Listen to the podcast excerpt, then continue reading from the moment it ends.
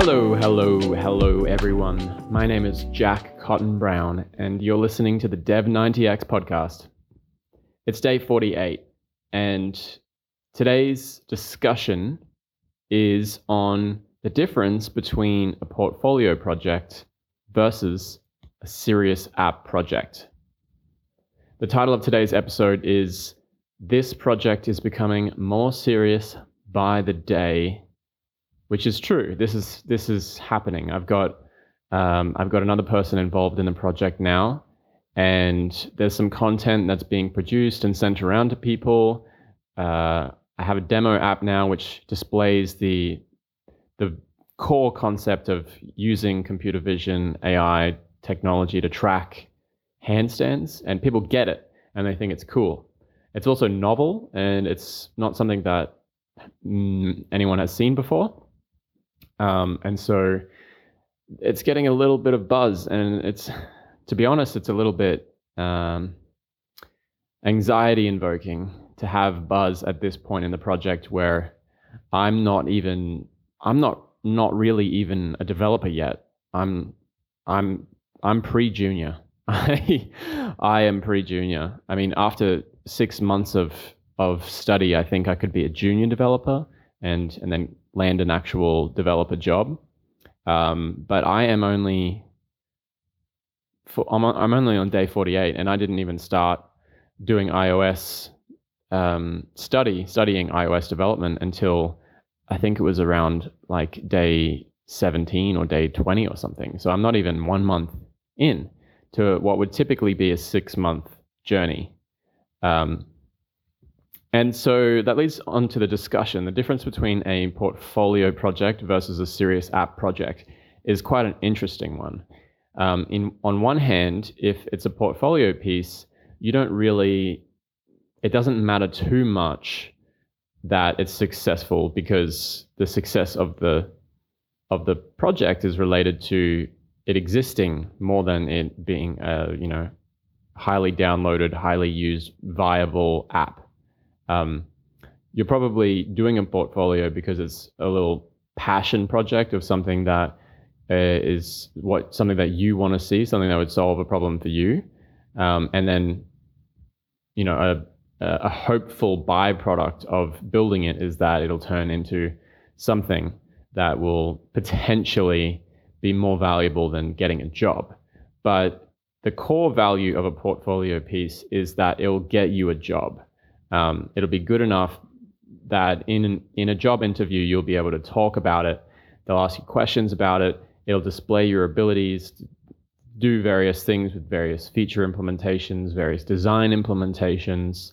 Um, yeah, but overall there are some differences that that I am noticing um, when it's when it's like a serious app project. When it's a serious app project, it means that there is some kind of confirmed market viability for for the app. And then what I'm noticing is that uh, when you have a little bit of traction on the concept before it's even built, then uh, you have a lot of things to consider that are not just to do with developing the app in with code. Um, you know, you've got you've got marketing, questions that need to be answered. You got branding questions that need to be answered. You need to think about what is a, you know, what's your what's your color palette. Um, you need to build a website. You need to have a little bit of um, marketing data on the website. Maybe you need to have a bit of a launch strategy, um, possibly an email list or a list of people that are interested in downloading the app um, that you can message in some way. There are a lot of things. There are a lot of things that go into it. And it might even be worth, at this point, uh, scaling up in the initial investment that goes into the early release uh, and doing it properly. So rather than just going in and building uh, the app from code, uh, going in and designing it first and working with the design for a while before Im- actually implementing any of that design.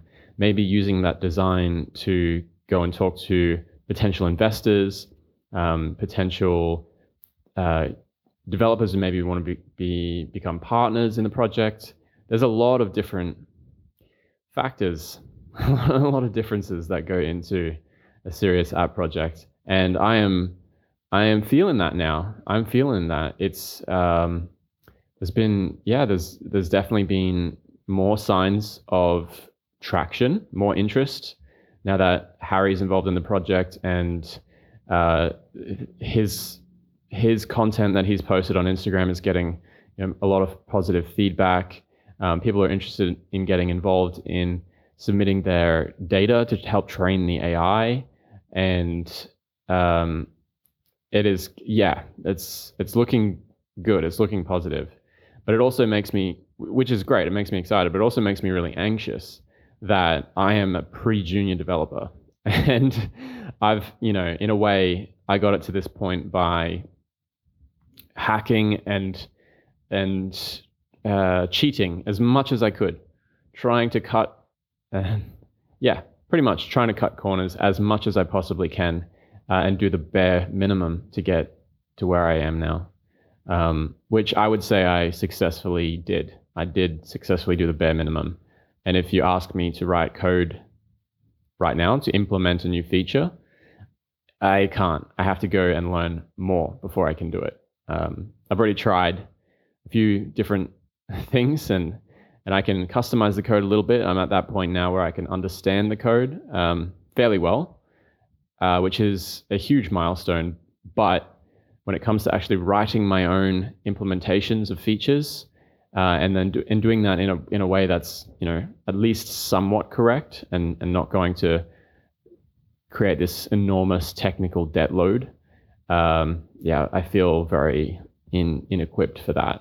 And so if uh, there's a lot of traction mounting, a lot of traction building, I feel like I should just get someone else um, to help me with the development, to hire on someone else, and and that raises a lot of questions as well. I mean, who, how, remote, in person, how much do they cost?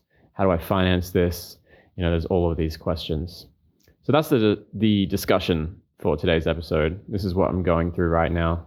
Um, other otherwise, I had a very good day today. I worked pretty pretty consistently uh, with only a couple of distractions from eight until four um, at Motion Cafe, which Motion Cafe, which is my favorite restaurant in Canggu, and um, I didn't need to break so much for going somewhere for food. It was sort of just there. Um, so that was great. I, I, worked a solid day today. In that day, I spent a lot of time on Instagram downloading more data. I now have over 100 more videos to process uh, with editing and sorting and organizing and labeling and and all that stuff. Um, we've got more. Uh, well, we've got handstand walking videos for the first time now.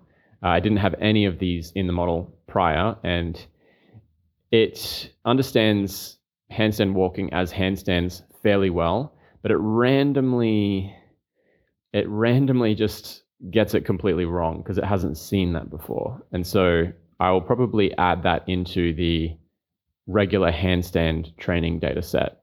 Um, and it'll just be interpreted as just a handstand for the time being. I, I did learn that right now is a good time to establish a, a good data structure for the long term in terms of like folder structure and, and organized data. Even if I don't fill those folders with the minimum required amount of data to train a new class into the model, at least I'll have them there as a framework uh, for the future. And that gives me a bit of a, an idea of, you know, where I have holes in my data that potentially need to be patched, but are non-urgent holes um, for the time being. As it's definitely, it is a lengthy process to to build the AI um, and it's not something that I can easily outsource right now. It's definitely a creative process. Every aspect of it determines the, the final result. So the uh, the selection of the data from Instagram, um, actually even before that, just the selection of the type of data that that I'm looking for, and then the actual selecting of each piece of data on Instagram. Um, there's a lot. There's a few variables that need to be considered. For example, camera angles, stable scene versus somebody's holding the camera and the scene is moving around. Um, the lighting conditions, I've done a little bit more of experimenting and found that sunset backgrounds with a silhouette foreground are the hardest for using as training data because the vision model has a, a tough time just to see the human uh, when it's just a shadow of a human. And so um, there are little like variables like this that need to be considered. And then even with the editing process, there are very specific cut points that need to be um, consistently adhered to to create a consistent data data set on one one class. For example, you know the entry into the handstand now has a a uh, a hard kind of angle cut point for the the legs before it stops being an entry and starts being a handstand. And and so the, those are like the little things that I have I would have to train somebody else um, to do, and potentially also have to pay a fair bit to get somebody who would just straight off the bat be professional at this and be able to take this entire thing and create the most amazing handstand uh, vision model. Um, so I am. This is high high value work, which I am doing, but it definitely takes me away from the development side as well. So in a way, this is much more suited to be like a two person development process, uh, and then another person on the business side of things. So I yeah, I got more more data. I increased the size of my edge case data pool. Um, I'm I'm putting in scenes with mirror reflections to see how how the model behaves when there's a lot of reflections. Um, I mentioned before sunset background, silhouette foreground, um, and then scenes with crowds of people with a lot of different people. I realized that this data is also useful to have a pool of to see um, how it how it performs with testing, but not not for training purposes. Uh, so initially, I discredited all of these things and didn't didn't even download them, didn't didn't grab them into a into a folder. But now I'm building a folder of uh, edge case edge cases and challenging scenes for the model to test it out to see how it performs. I'm also designing the logic system now, and as I design this system, initially I thought I just want to implement it as fast as possible so I can see the results in action.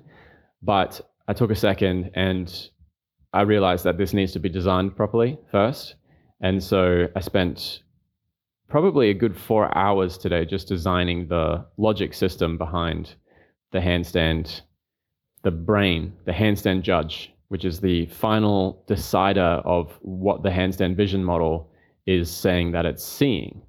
Um, in a way, it's not AI; it's just logic, and th- those those logic rules can just can just be changed quite easily with the code.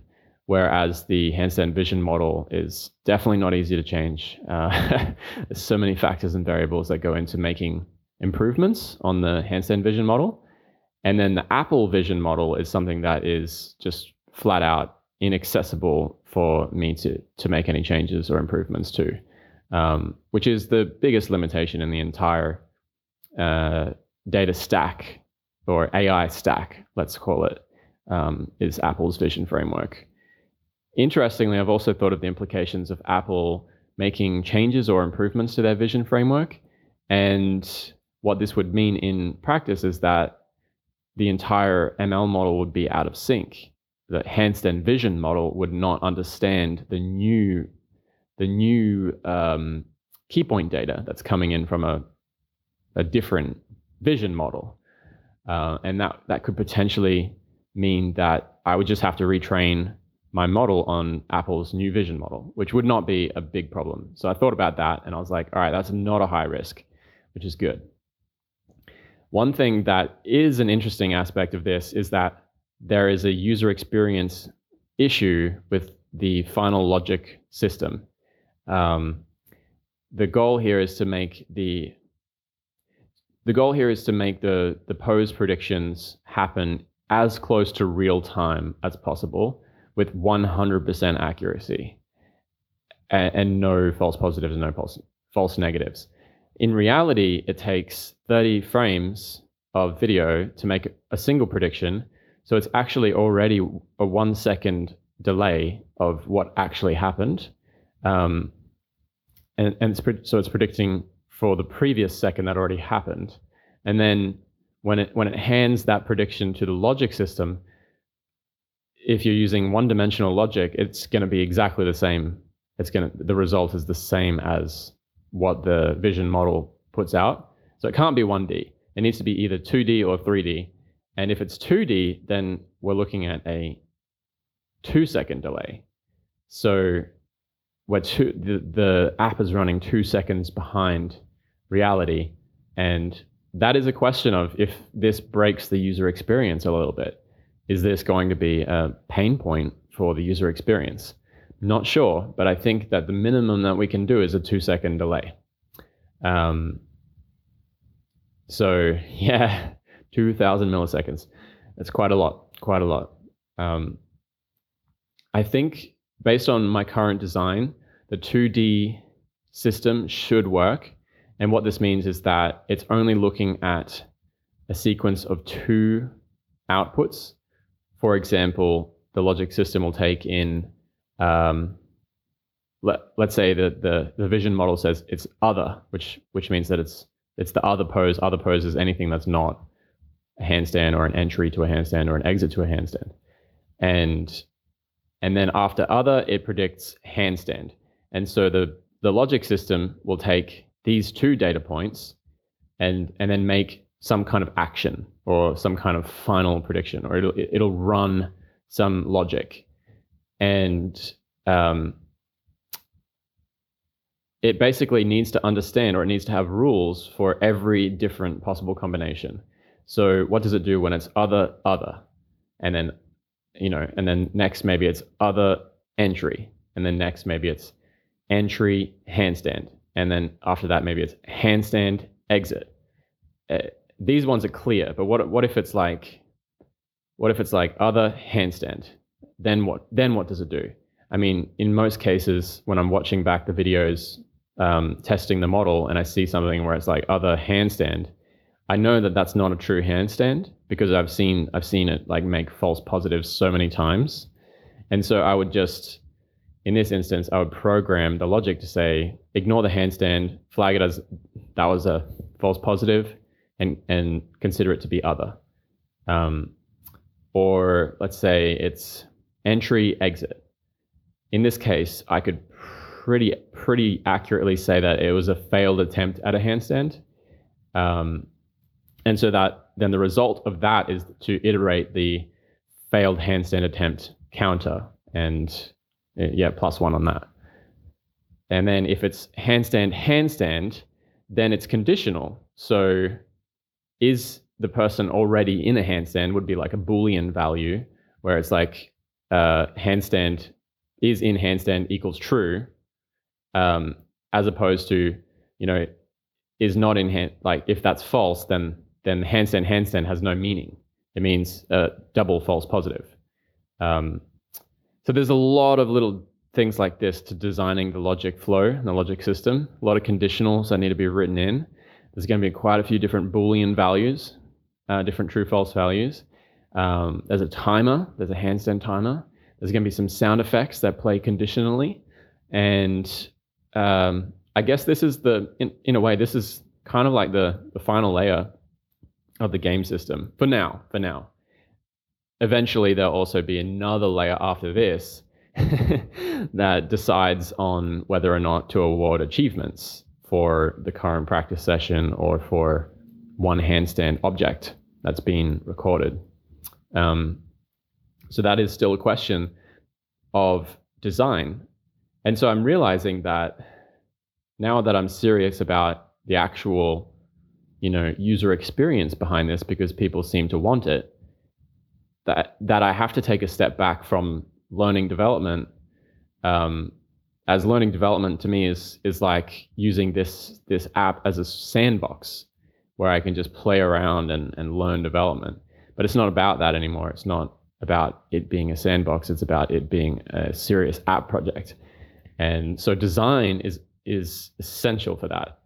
You need to do UI design, UX design, design the data structures, design the infrastructure. It all needs to be designed first.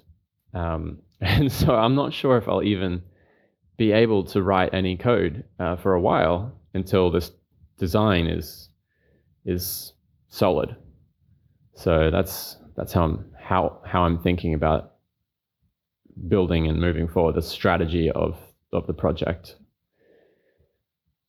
Next point is that I did some more comparisons on video compression and vision quality.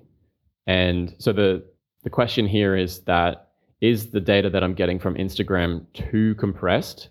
Is the the loss on the quality of the resolution too much? And the answer is pretty much no, it's good. The data is fine. Um, as I've done this test now where I compressed a raw video from 100% down to 1%, and I did snapshots at 80, 60, 20, uh, 10, 5, 1. And I found that the vision model was still performing at 1%, which is insane. Um, but there was definitely a huge drop in uh, quality of performance there from uh, from 5% to 1%, and then a marginal drop from 10% to 5%. But even at 10%, we're, we're looking at, you know, Instagram's data is better than that. So there's not too much of an issue with data quality from Instagram. I spoke a little bit of branding uh, with Harry and my friend Dylan. Um, Dylan is a handstander. Uh, his handle on Instagram is at Dylan Stands, and so he is one of the best at handstands that I know, and he also has great style. So I thought that I would ask him about branding, and it given that this is more of a game app where fundamentally it's not about serious progress, you know, uh, features where it's not, you know, it's not trying to, it's not a pro sport tracking app uh, like you know swing vision for example is like aimed at professional tennis players who want to you know take their game to the next level. Like they're already so good but that you know like that 1% edge on the competition you know could be achieved with you know professional analytics and professional tracking. That is one angle that handstander could take this professional analytics professional tracking. Um, but I honestly wanted to take the more the you know the, the more fun, friendly, social angle of like let's just get together with our friends, let's connect with our community, and let's let's practice handstands. Like it's just fun.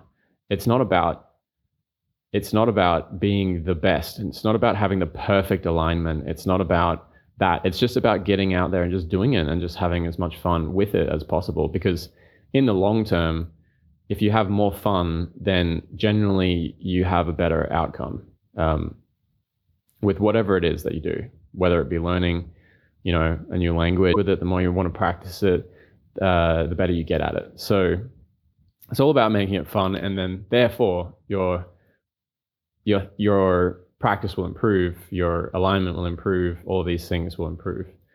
Uh, that's my philosophy behind it, anyway. So the branding question is a big one. Does it take a fun, kind of playful brand, or does it take that more like realistic, professional look? Uh, this is a big question, and I'll, I'll be having a branding session um, with Harry on Monday to dive a little bit more into this. So that is pretty much it. Day 48. Um, I I worked so long today that now it's almost too late for me to go to the gym.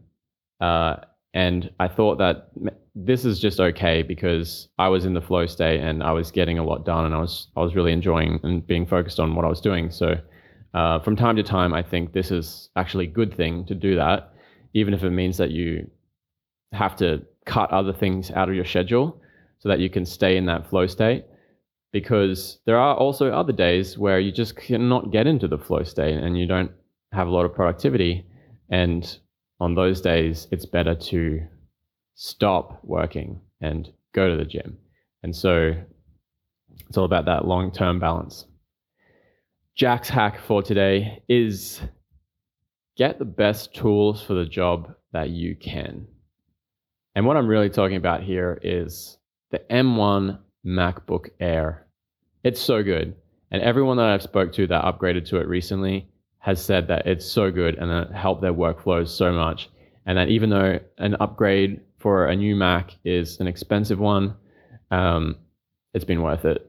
And so I also 100% agree with this uh, that the M1 is totally worth the money, especially the the Air rather than rather than the Pro. And um, that's my hack for today. Just get the best tools for the job that you can because it's worth it. It is it's worth having the best tools for the job that you can. It speeds your workflow up. It increases the quality um, of your work. It results in less frustration um, while you're waiting for your crappy tool to be, you know, to do its job. Um, it gets in the way less. You are able to maintain flow state easier because you're not inhibited by, you know, slowness or battery issues or things like that. Um, I can't, I, I cannot tell how many times I've been sat in a cafe where I've got someone else who also has a MacBook, but it's not an M1, and they're like, ah, is there a power plug around here somewhere? and I'm like, uh, I don't know. I didn't check because I don't ever need to use the power plugs ever anymore because the battery is so good on the M1. so that is my hack for today. Thanks for listening, everyone. Day 48. I'll talk to you again tomorrow.